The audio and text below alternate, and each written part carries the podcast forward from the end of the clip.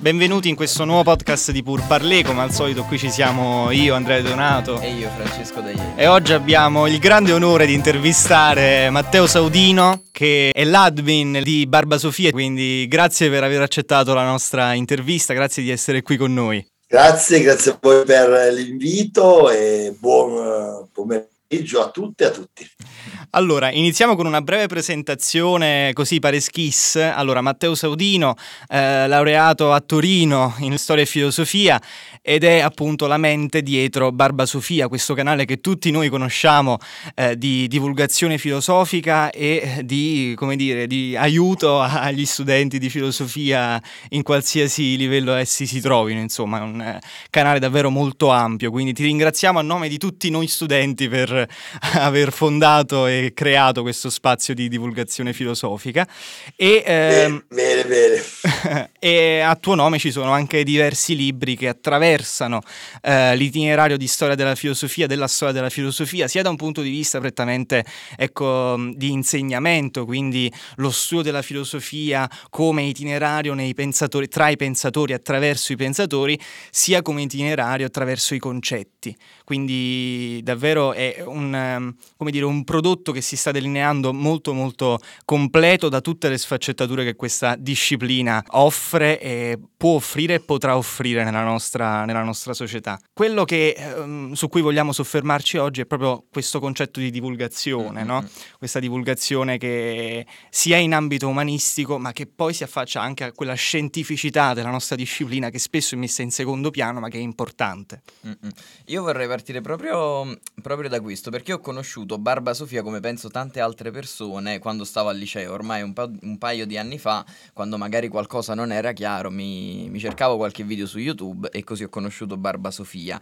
E la cosa che a me ha sempre stupito di, del canale YouTube, del, poi del tuo modo di fare lezione, la cosa che mi ha sempre stupito è il modo di porre, di porre, i filosofi e di porre le varie questioni filosofiche. Io ad esempio notavo uno scarto rispetto al mio professore del liceo che invece era molto più ex cattedra come professore, nel senso noi stavamo là, lui stava, sì, lui stava là dietro e la critica della ragion pura è divisa in tre sezioni, estetica trascendentale, logica trascendentale, insomma, e così via. Paragrafo 5. Eh, esatto, e a me ha sempre colpito invece quest'altro modo di, il tuo modo di parlare di, di filosofia ai ragazzi, che è più che un parlare di filosofia in maniera analitica, è un raccontare. E proprio questo punto del racconto io volevo capire. Dostoevsky, ad esempio, è un romanziere, è maggiormente conosciuto come romanziere, ma è impossibile non vedere nelle sue sì. opere, nei suoi romanzi della filosofia.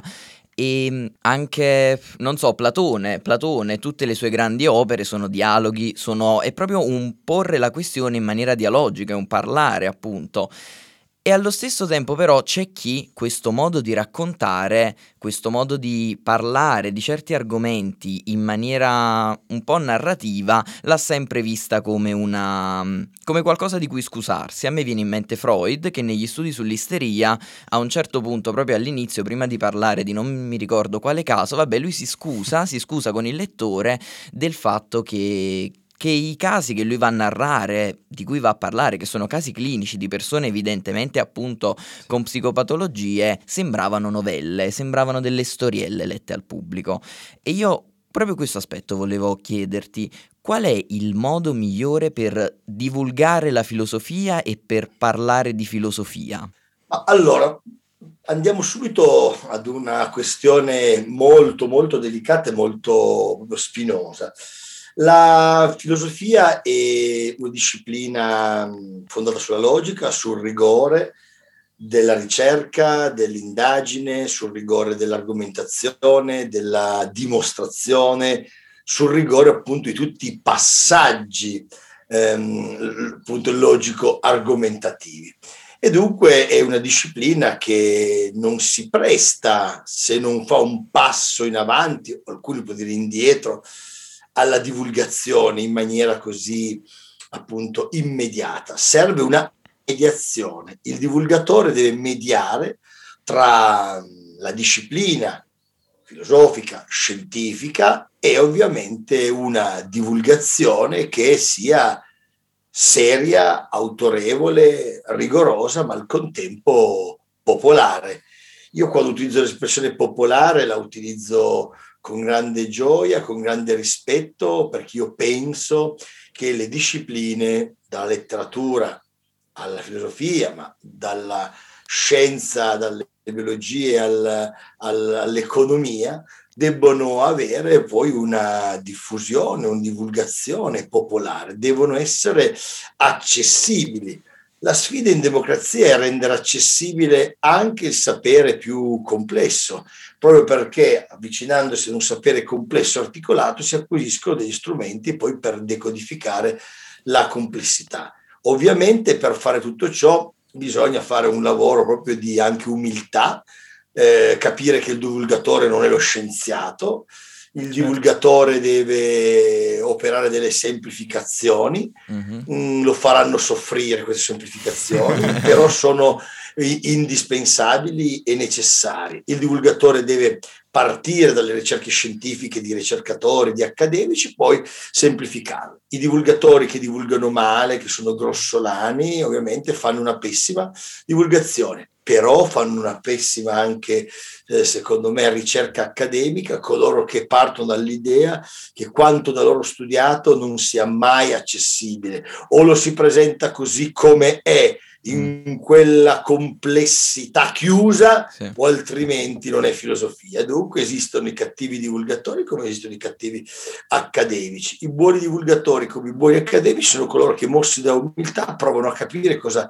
si può fare per ampliare comunque la, il raggio della, della, disciplina, il perimetro della disciplina e al contempo allargandolo lo si deve mantenere appunto il più possibile fedele, ma ripeto anche il più possibile fruibile, certo. perché altrimenti le discipline sono morte.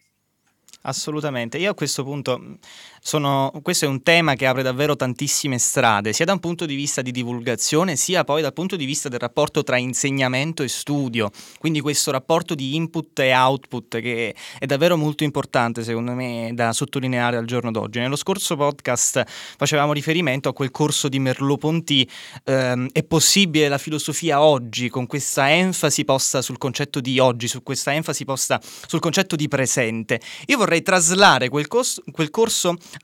eh, al giorno d'oggi, nella nostra realtà, è possibile una filosofia Certo, è possibile una filosofia, perché la filosofia è utile, ma è utile in che misura?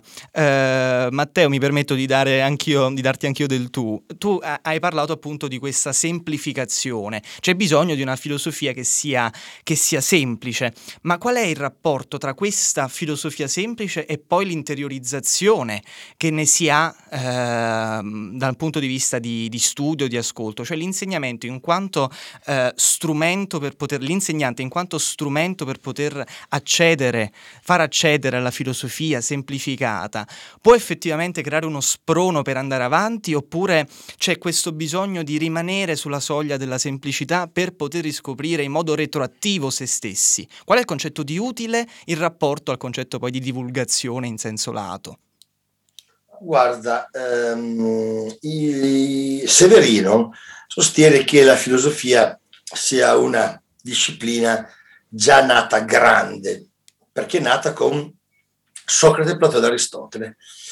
Cioè il massimo probabilmente della speculazione filosofica sia agli inizi, sì. mm-hmm. perché con il proseguo della storia si ritorna, si parte dai grandi temi sollevati da Platone ed Aristotele. Ebbene, questo trittico Socrate, Platone e Aristotele contiene i due volti della filosofia. La filosofia è dialogo, Socrate platonizzato, la, so- la filosofia è racconto, Platone, la filosofia è rigore, Aristotele. La mm. filosofia è tutte queste cose.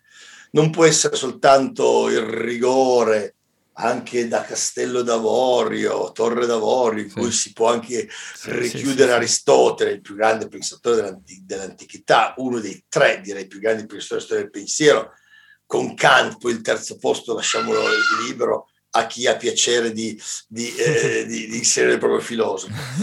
E dall'altro lato, dunque, però avete Platone, colui che ci dice che la filosofia è tale se incide sulla realtà, se cambia la realtà, il filosofo è colui che ritorna nella caverna, che cerca di rompere le catene dell'ignoranza, di liberare gli altri esseri umani, ma lo stesso Platone ci dice anche che per rendere il pensiero complesso più accessibile serve il mito, serve il racconto. Ecco, io penso che L'utilità della filosofia consiste proprio nel provare ad abbinare mh, mm, il rigore eh, di, temi, di temi complessi, il rigore di dover affrontare realtà appunto complesse, ma al contempo anche eh, la sfida di rendere queste complessità accessibili, rendere queste, queste, complessità decifrabili. E dunque l'utilità della filosofia consiste nel darci maggiori strumenti per comprendere. Dunque è inutile rispetto al saper riparare appunto la gomma di una bicicletta, è inutile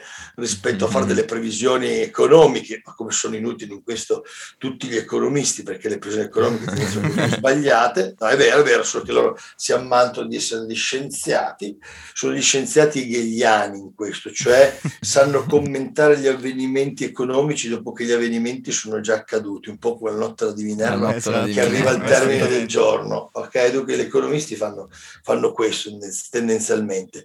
Però, ehm, però questo strumento di comprensione della realtà deve essere dal punto di vista uno strumento il più possibile eh, accessibile. Io sono contro l'elitarismo della filosofia, alcuni dicono che la filosofia nasca grande ed elitaria. Io penso che nasca grande, elitaria, ma poi bisogna provare a democratizzarla. Si può democratizzare la filosofia? Sì. Si può democratizzare la scienza? Sì, detto che la scienza non è democratica perché pochi possono arrivare a elaborare teoremi, teorie, a portare avanti studi di genetica o di ingegneria, così anche la filosofia non è no, nella sua rigorosità per tutti, ma bisogna poi dopo provare a diffondere la filosofia a tutti e provare a spiegare le teorie scientifiche a tutti.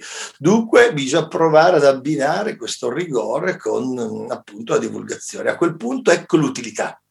Mm. È utile perché?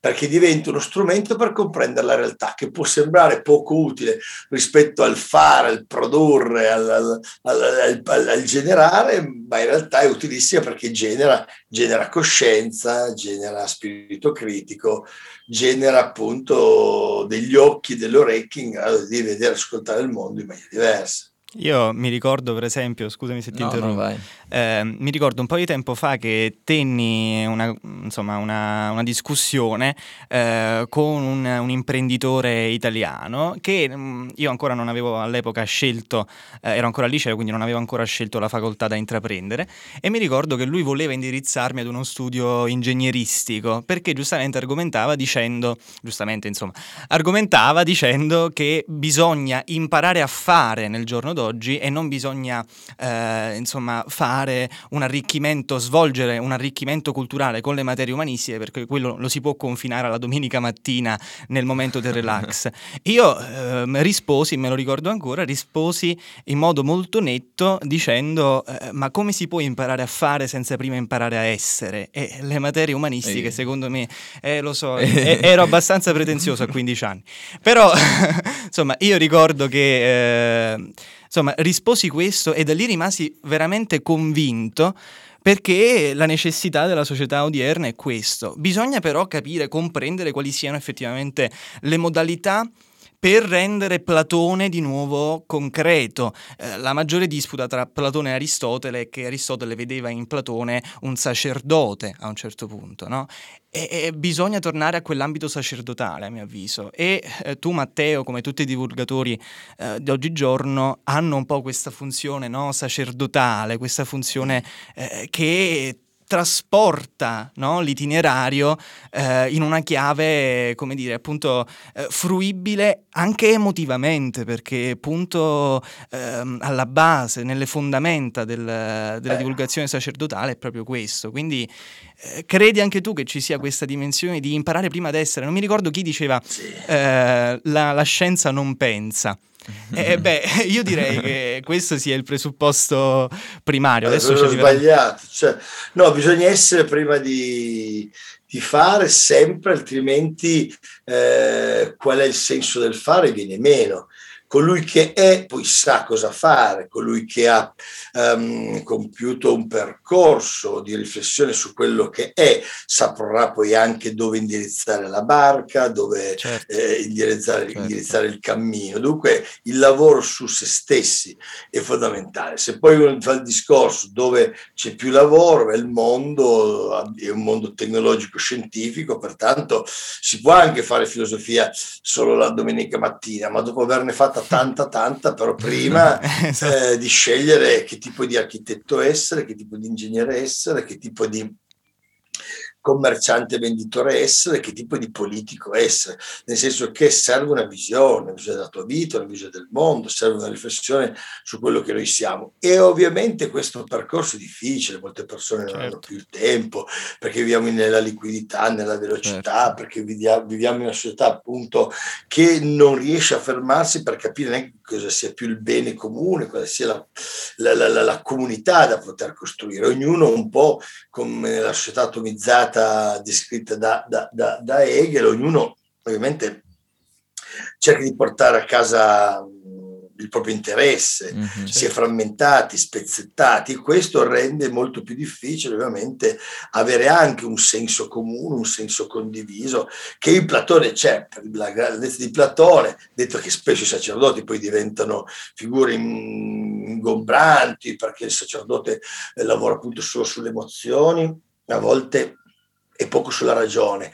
Mm. E allora, senza diventare eh, eh, proprio dei sacerdoti eh, della filosofia, almeno cercare di essere degli insegnanti maestri, dei maestri che lavorano con le emozioni, con il logos, con la ragione, con la, con la passione. Senza ragione non c'è chiaramente una metodologia, senza ragione non c'è un percorso di autentica formazione, però lo stesso si può dire senza emozione, non ci si può certo avvicinare una disciplina o comprendere eh, delle discipline, non si può crescere senza che ci sia anche l'apprendimento emozionale. Certo. C'è l'emozione. È una scuola senza emozione, una scuola triste, una scuola senza emozione, una scuola nichilista, una scuola senza emozione, una scuola in cui i ragazzi e i ragazzi non apprendono. E adesso apprendono di meno perché in DAD le emozioni tristi, la noia, il nichilismo, la ripetitività prevalgono e tutto ciò incide sull'apprendimento perché sta venendo meno la voglia di andare a scuola, la esatto. voglia di fare sì. scuola. È vero, purtroppo è così. Sì, sì, sì. Il discorso è proprio questo, che saper fare per saper cogliere autenticamente la dimensione poi del, del saper fare bisogna a monte saper, saper, conoscere, altrimenti non si è neanche in grado di dare il valore che effettivamente certo. quel fare che tu fai effettivamente ha, quel, quel rilievo che ha, anche perché boh, io mo Ultimamente stavo studiando la questione, la questione mente-corpo, tu dicevi la scienza è, è, sorda, mi ricordava Dante, la materia è sorda all'intelletto, sì. a un certo punto dice nell'inferno, mi pare, è proprio una delle una delle caratteristiche irriducibili della mente al corpo è proprio la sua normatività. Rispetto alla legge, che è una generalizzazione di regolarità, non è che uno scienziato dice maledetta natura perché non hai seguito questa Beh, esatto. legge che ti ho dato. E invece la dimensione normativa, intesa come seguire regole, è inteso come anche, come anche sbagliare, perché applicare una regola certo. ti dà la certo. possibilità dell'errore. 3 più 2, tu puoi dire che fa 6,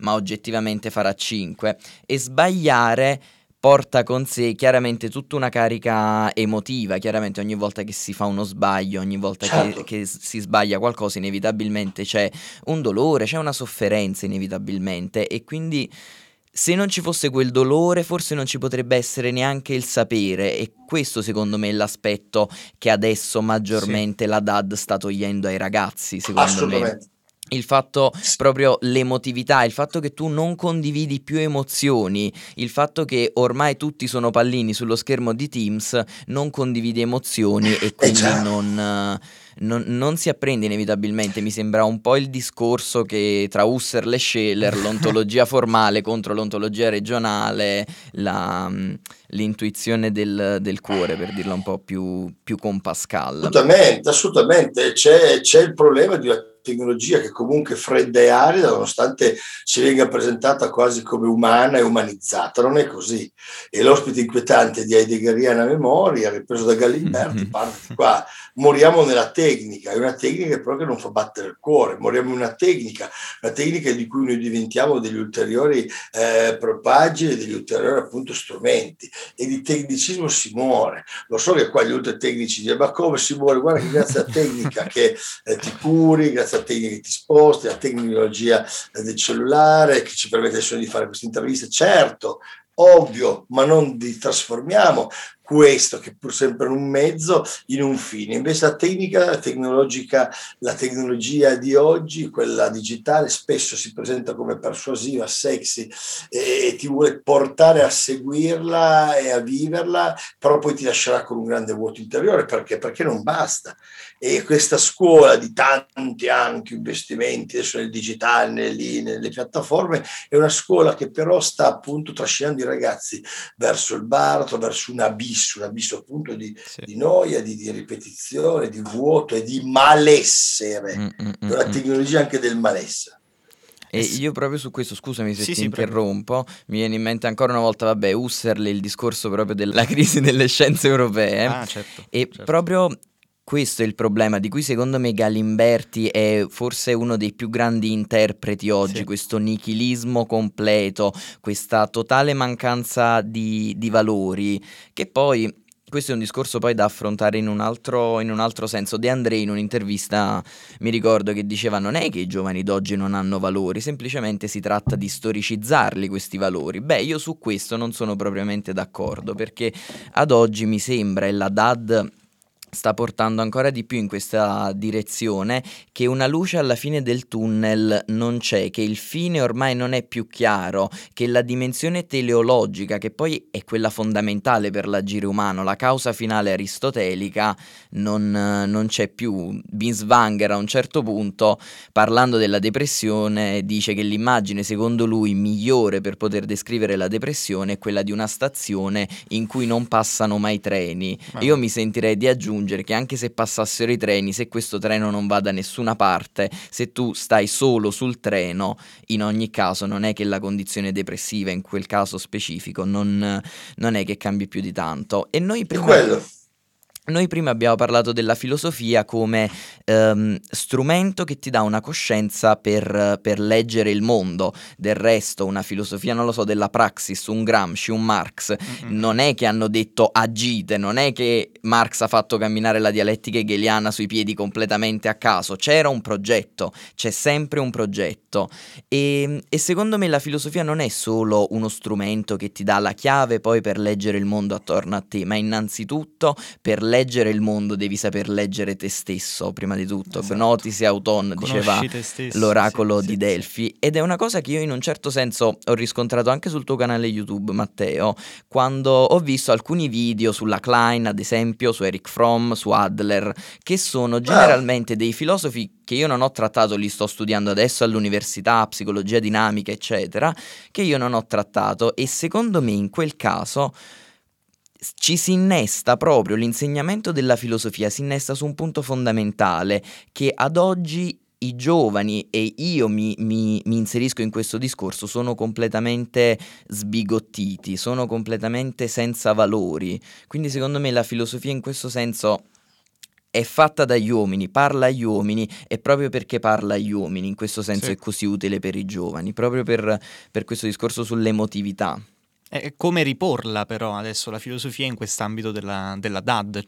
Credi ci possano essere delle metodologie particolari, diverse, un modo per non troncare competenze e conoscenze in quella loro convergenza che dovrebbe essere appunto la prerogativa per arrivare all'utile?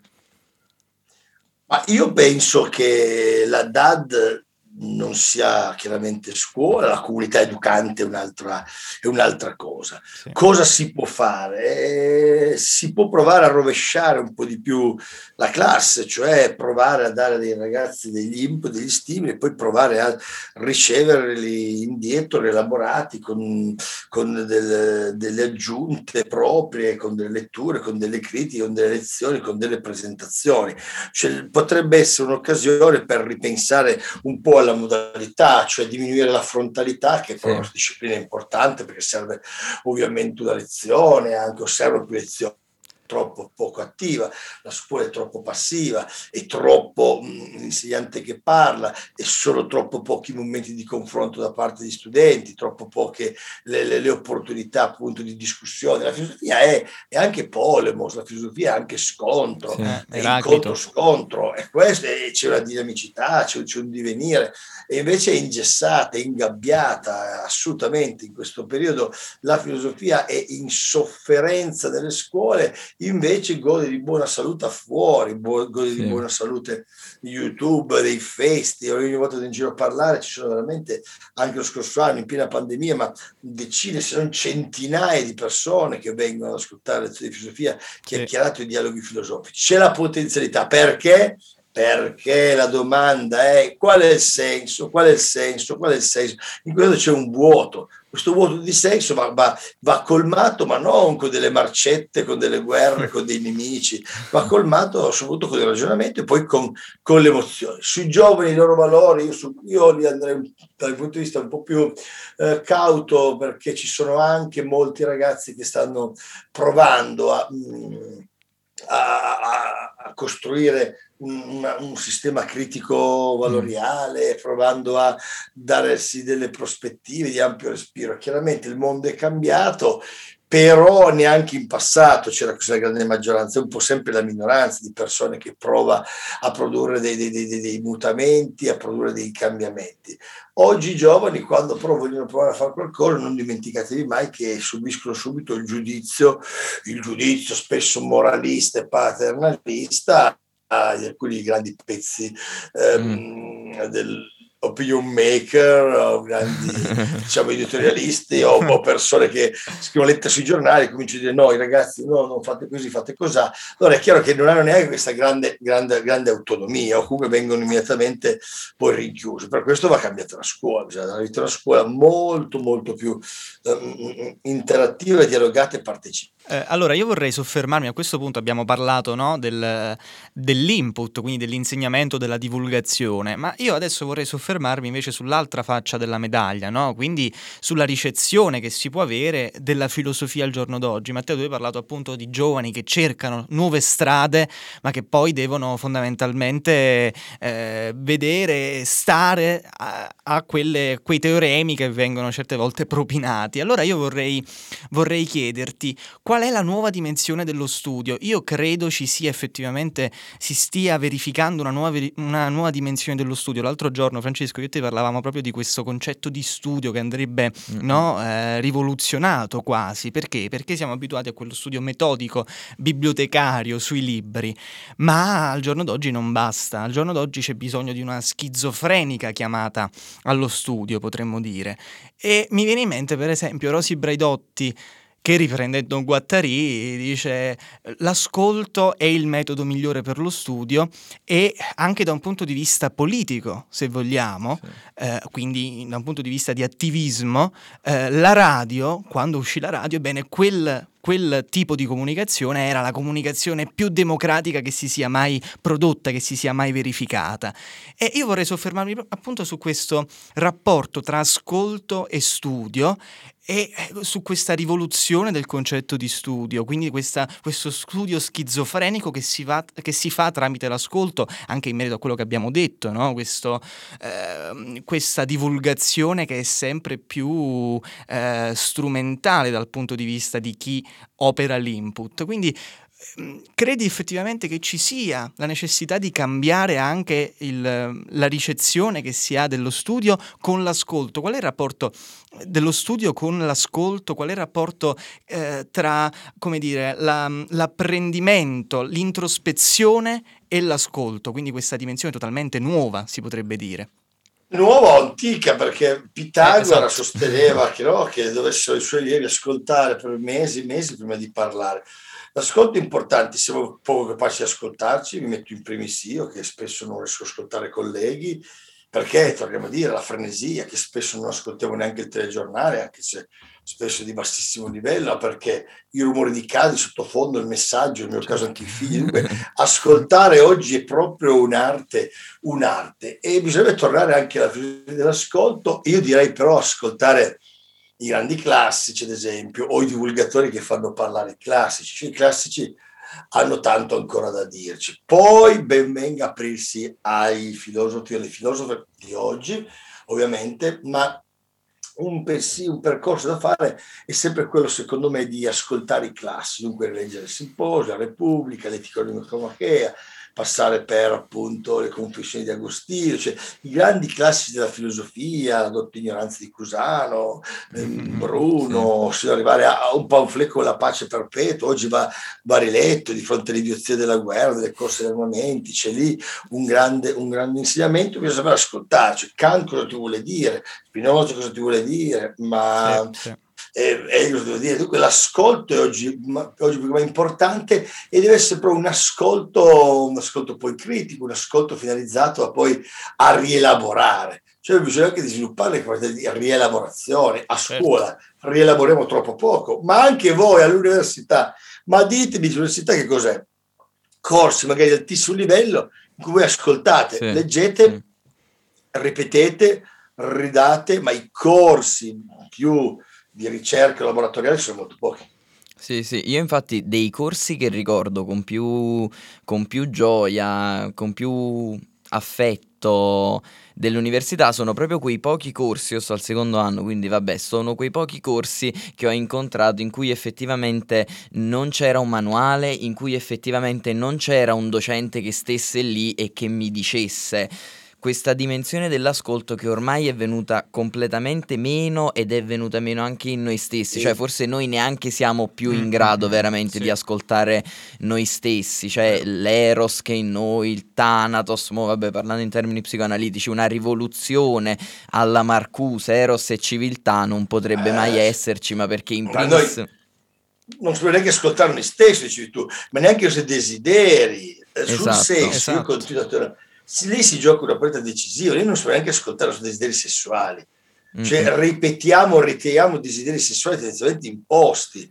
La sessualità è molto sì. più intima, personale e va liberata. Uno pensa che la libertà sessuale sia appunto baciarsi in pubblico, è una libertà la difendiamo, ci, man- ci, mancherebbe, che sia esibire corpi nudi, avere sui social a disposizione carne umana, non è mm. quella roba lì. La sessualità è una parte, la sessualità sicuramente, ma la sessualità è liberare le proprie repressioni e capire cosa ci fa godere, come godiamo poi sì. nel rispetto, nel tutto quello che è il, il, diciamo, il compendio, però di emozioni quando parliamo, torniamo lì, quando si dà spazio alla dimensione emozionale o alla dimensione sì. sessuale in un percorso di formazione dei ragazzi? Quasi mai. Sì. Educazione delle emozioni, il sentimento, la sessualità, non c'è nessun quasi or- no, nessun quasi, nessun ordine di scuola, in nessun appunto grado di scuola e ordine di scuola. Questo deve essere pensato.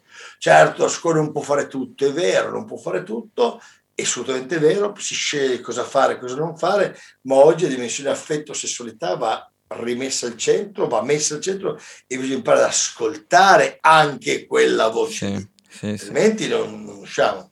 Sì, e proprio questo, eh, il, il fatto di ascoltare i propri desideri, questa, questa, repressione che c'è. A me viene in mente molto, in questo senso viene molto in mente quando a un certo punto Lacan parla della figura del padre e questa figura del padre poi riletta benissimo da Recalcati, secondo me, questa evaporazione della figura del padre. Il fatto è che mm-hmm il padre, il ruolo fondamentale del padre, se un tempo era, quello, era, quello, di dare una legge al desiderio, nel senso che il godimento sfrenato non ci può essere, non ci deve essere, perché uh, l'imposizione della società, il disagio della civiltà di Freud, mo ci vuole eccetera eccetera, adesso il padre è chiamato a un compito molto più difficile, non quello di, di dare legge al desiderio, ma quello di dare la testimonianza del desiderio. È proprio questo dare, mostrare che la vita valga la pena di, di, essere vissuta. E questo anche nel discorso che noi facevamo non sappiamo più ascoltare ma perché forse non sappiamo neanche in realtà esprimerci perché in quella che è la palestra di vita, il ginnasio che è la scuola, il parlare non, non c'è più. Sì. Questo è il problema e qui secondo me la figura del docente, del professore gioca un ruolo fondamentale perché secondo me il certo. docente deve essere in grado di creare una connessione agerarchica, non come nella pedagogia gentiliana, questo professore che trae a sé l'io trascendente, che trae a sé l'allievo e così via. Quindi questa testimonianza deve arrivare sì dal padre, ma soprattutto da dai professori anche, perché poi padre, noi pensiamo al padre biologico, in realtà lì il discorso eh, è anche no, un po' più ampio. Parliamo, dei, parliamo più degli educatori, di coloro che hanno degli esatto. ruoli diciamo, formativi. Il problema è che è molto più difficile fare l'insegnante in una società eh, senza divinità, sì. una società appunto ehm, crepuscolare, che è una società anche di divinità inventate fasullo che dice, perché lì c'è la parola che diventa legge, la parola si fa no, e c'è l'autorità. Noi oggi no, abbiamo bisogno della questa autorevolezza sì. e della significanza. Autorevolezza e significanza vuol dire aiutare il ragazzo, la ragazza a crescere dentro un significato. Cioè quello che stiamo facendo ha questo significato, ci porta verso questa direzione, stiamo camminando mh, mm, eh, là e dunque fare l'insegnante oggi significa lavorare molto più sulle motivazioni, su una, una, un, un'introspezione. Oggi più che mai insegnare insegnare ha a che fare con il socratismo, oggi sì, è la maieutica, esatto. la grande ricetta al vuoto dei nostri tempi, la maieutica è la ricetta al vuoto, contro il nichilismo, maieutica contro il nichilismo, mm, eh, così mm, possiamo mm. intitolare un prossimo libro, una, ma già che abbiamo la scuola diciamo. No? Così Perché si chiamerà il podcast. Scuola... esatto. il problema è questa cosa qua, cioè dobbiamo assolutamente eh, sconfiggere il nichilismo, ma ripeto, non costruire dei vitelli d'oro attorno al quale eh, bere, danzare, ubriacarsi, ma devo costruire appunto dei significati in maniera anche ehm, orizzontale, agerare con dei patti. Poi l'insegnante insegnante, il discente il discente, ma la frase devi studiare perché devi studiare non funziona più. No, no, devi andare a scuola perché devi andare a scuola. Non funzionava già prima, ma oggi, poiché quel tipo di autorità non c'è più, è venuta meno, bisogna lavorare in un'altra direzione, spiegare il perché può servire appunto studiare, perché può servire fare quel percorso. Qua c'è il cambiamento, il cambiamento passa per questi aspetti. Eh, io credo, um, scusami un attimo, vai, io, vai. io, penso che questo, questa imposizione del dovere, del devi fare, no? come dicevi anche tu, ovviamente abbiamo detto non sussiste più.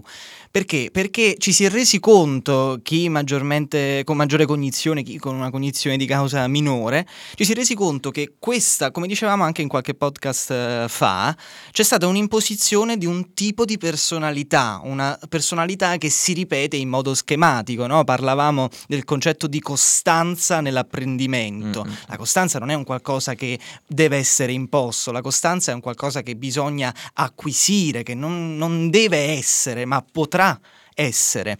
E a questo proposito, eh, anche in merito alle cose che sono state dette poc'anzi, mi viene in mente per esempio Hillman quando parla del, del daimon, di questa restaurazione del daimon. Perché? Perché effettivamente il daimon che c'era prima, che era un'imposizione del tutto estranea, del tutto terza, di un modo di essere, di una personalità concettuale che si incarna in modo forzato, il daimon si è, questo tipo di daimon si è frammentato, si è rotto, potremmo dire, con questo termine forse troppo brutale ma realistico.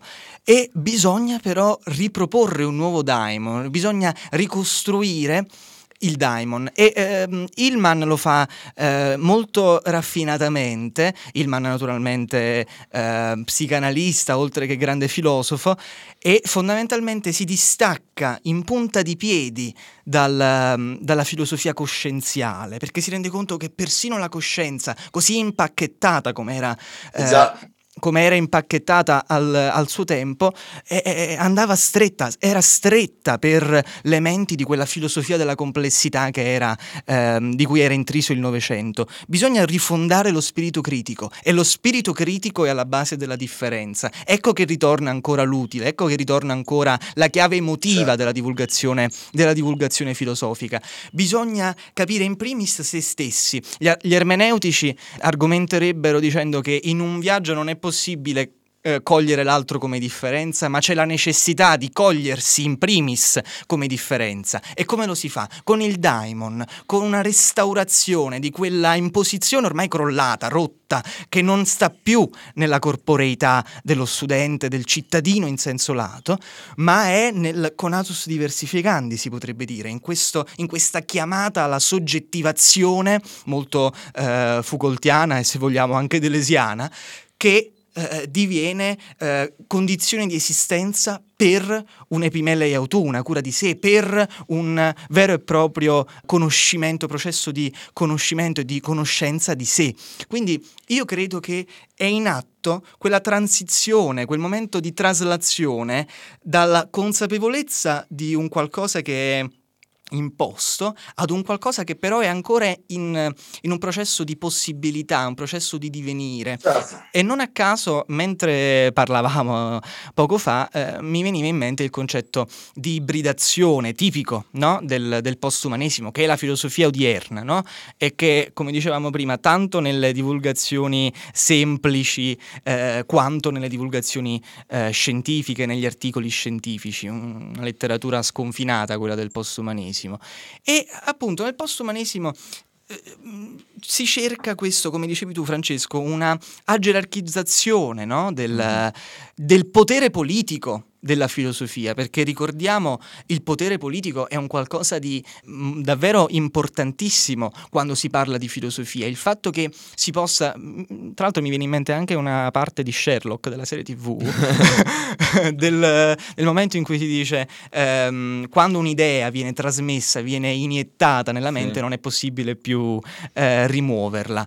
E questo è il compito della filosofia, questa importanza capitale di creare differenza, questa importanza capitale di poter effettivamente creare vita, Deleuze direbbe linee di fuga, indifferenza e ripetizione. Quindi eh, è importantissimo vedere effettivamente dove la differenza si innesta in questa traslazione. E vorrei chiederti, Matteo, nella tua esperienza eh, da insegnante, da divulgatore, eh, da filosofo, possiamo finalmente dirlo con, eh, eh, con nostro grande rispetto, in che modo, secondo la tua esperienza, eh, è possibile e fino a che punto è possibile cogliere questa diversificazione, questa soggettivazione che si sradica nettamente dall'oggettivazione dell'imposizione personalistica e diventa quasi in modo pragmatico, per richiamare eh, Mead, Dewey, eccetera, ehm, la, la, vita in senso lato, la linea di fuga, la differenza sradicata dalla generalità della ripetizione.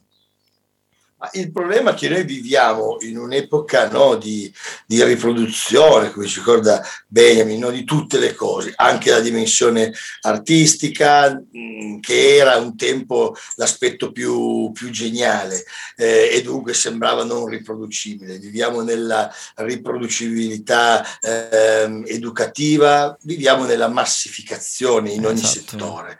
Come si fa? È molto difficile, io torno ancora un po' a, a Nietzsche, dico ah, forse lì ci serve un, un atto di ribellione, rivoluzione, una metamorfosi individuale, cioè passare a, allo spirito del leone, noi un po' liberarci da da un conformismo dilagante, ma non facendolo in, eh, in, maniera altezzosa o di maniera, adesso io non sono come gli altri, no, ma cercare di uscire da quanto ci viene di fatto imposto e massificato per andare ad una soggettività creatrice. Io penso che la soggettività deve sì. essere soggettività creatrice. Esatto, cioè noi sì. dobbiamo tornare ad essere più che mai creatori di mondi, di orizzonti, tenendo conto che sono prospettive verso cui eh, ci si muove, non è la prospettiva immediatamente realizzata, non è una prospettiva ovviamente che costruisci con il martello, con i chiodi, eh, ci metti il martello, i chiodi soldi, ci metti eh, la, la, fatica. Ehm, però qual è il problema? Il problema è questo, il problema è che eh, eh l'omologazione dilagante ti toglie anche degli spazi ovviamente di certo. costruzione di diversità, ti toglie lo spazio all'università, dai, siamo sinceri, l'università non è, non è, un luogo di fertilità così culturale, è chiaro, non lo è per eccellenza della televisione, non lo è per eccellenza in più neanche dalla scuola ovviamente. Quanti insegnanti nell'aula, appunto, insegnanti parlano di aspetti culturali, artistici, filosofici, matematici? Zero, no, non se ne parla, ma non se ne parla neanche spesso in accademia, capite, nelle università, non per non parlare parlare tra, tra amici, non vuol dire fare fare gli altezzosi, gli snob o fare quelli che non vogliono accettare questa massificazione. La domanda è nella massificazione culturale, la massificazione dei gusti, la massificazione ehm, eh, coatta anche.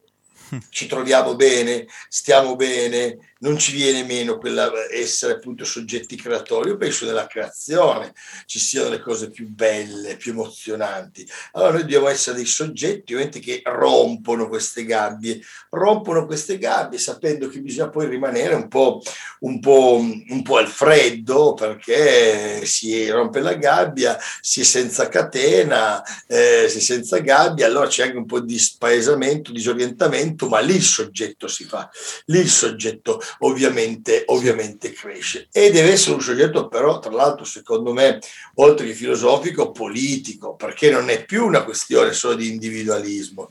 Non c'è nella fuga individuale una possibilità di vera alternativa ma ci, ci serve chiaramente una, un soggetto che collettivo, intellettuale, una soggettività critica collettiva, altrimenti c'è anche depressione, c'è mm, esatto. essere isolati, cioè non ci si salva da soli.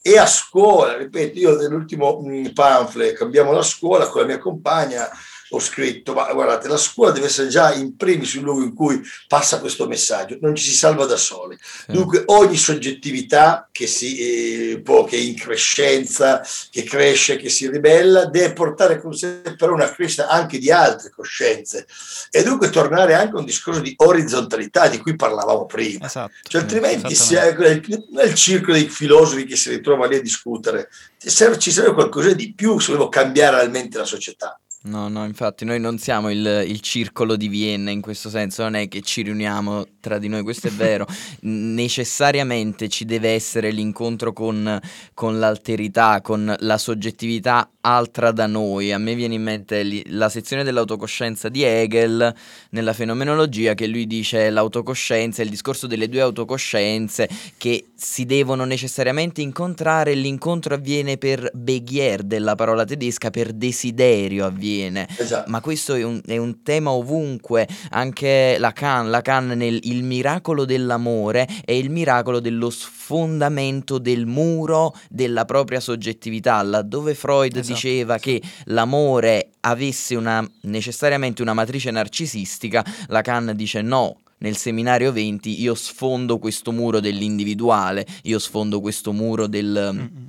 Del, soggettivo, del riscopro anche l'altro nella sua dimensione emotiva. Prima parlavamo il fatto dello, dello studio, non puoi dire studia perché devi studiare, perché al di là del problema dell'etica del dovere che non sta a noi trattare, voglio dire, Hegel già ce ne ha dette tante, il fatto è che lo studio è, è, passione, studium, io lo dico sempre quando si parla di questo e faccio sempre un figurone, studium è passione, la, la, la matrice, la, il significato in latino di studium è proprio... Mi permetto di dire, passione. parafrasando Foucault, c'è bisogno del biosapere, perché quello è il punto di partenza per arrivare a una esatto, vera biopolitica. Esatto.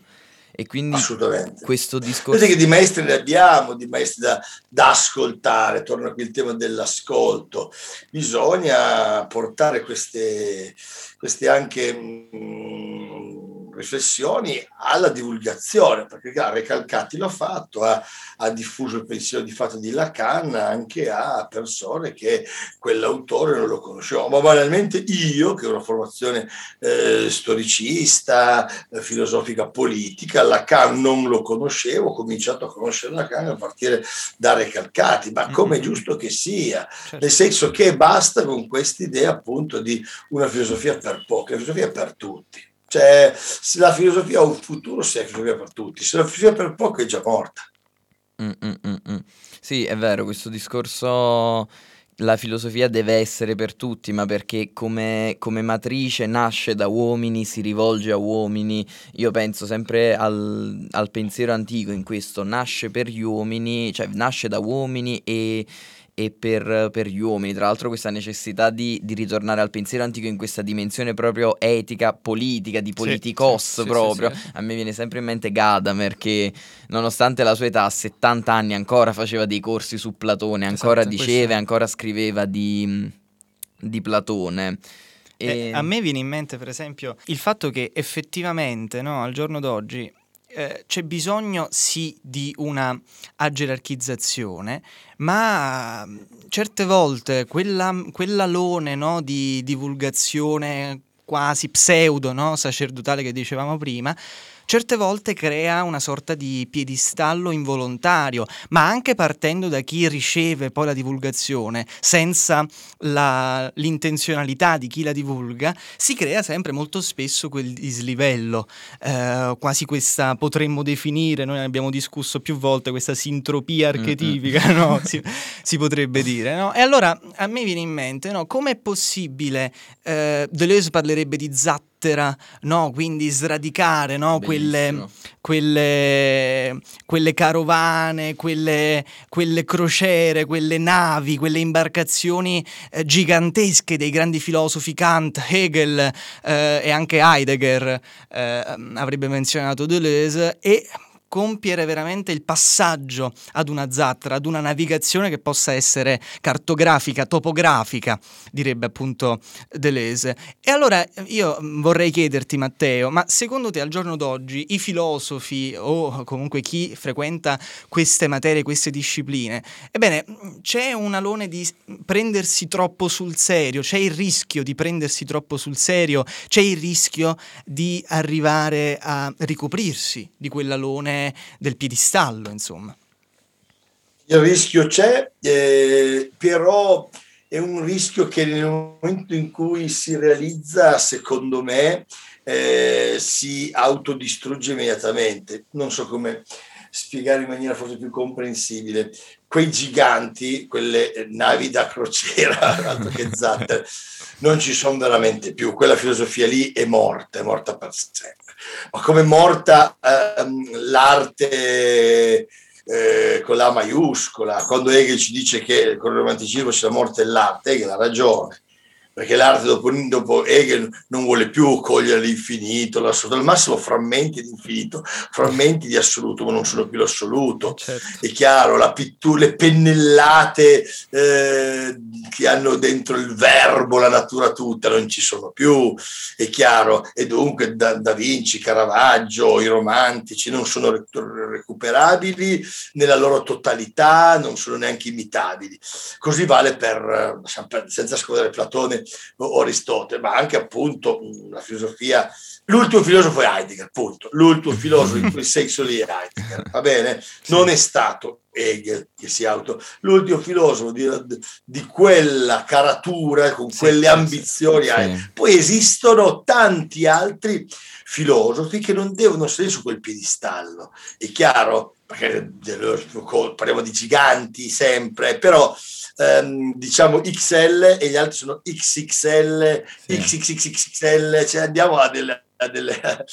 poi siamo i divulgatori, siamo una small, anche se io sono eh, 100 kg per 1,87 No, oh, però se posso che... permettermi, secondo me non c'è tanto una questione di dimensione concettuale, secondo me c'è più un passaggio da una pars costruens a una pars destruens, certo. no? Mi viene per esempio in mente anche il famoso dibattito tra Foucault e Chomsky, no?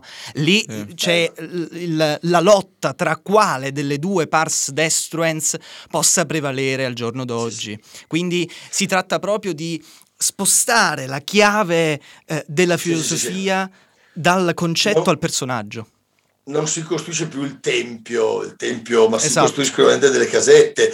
Eh, ecco la, la pars destro di cui tu parli, giustamente. Ritorno all'esempio dell'arte, cioè ci sono le avanguardie, le avanguardie sono fantastiche, cioè non mm. sono più l'arte totale, non sono il rinascimento, il romanticismo, però quanto ci insegnano, quanto, quante, quante zattere topografiche possono nascere dalle avanguardie. Così oggi Così oggi dalla filosofia possono nascere tantissimi eh, micro percorsi, tantissimi itinerari che però ti portano comunque ad un arricchimento e ti portano a, ad una comprensione dell'essere. L'indagine sull'essere heideggeriano non è finita.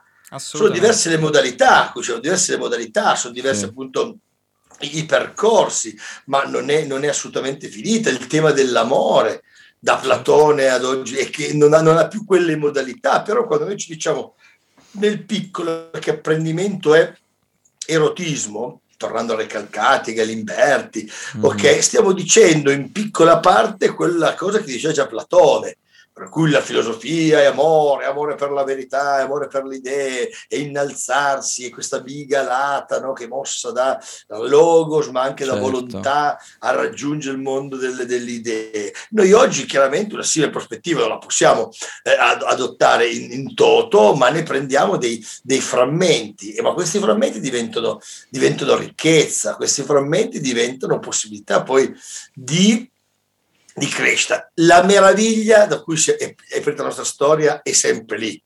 Oggi sì. è più difficile meravigliarsi perché magari è più difficile trovare le cose di cui meravigliarsi, ma quando troviamo le cose ci meravigliamo l'uomo non è cambiato tantissimo. Poi vedremo le neuroscienze che ci diranno, vedremo se arriveremo a un'umanità metà appunto umana, metà robotica, lì saranno altri discorsi.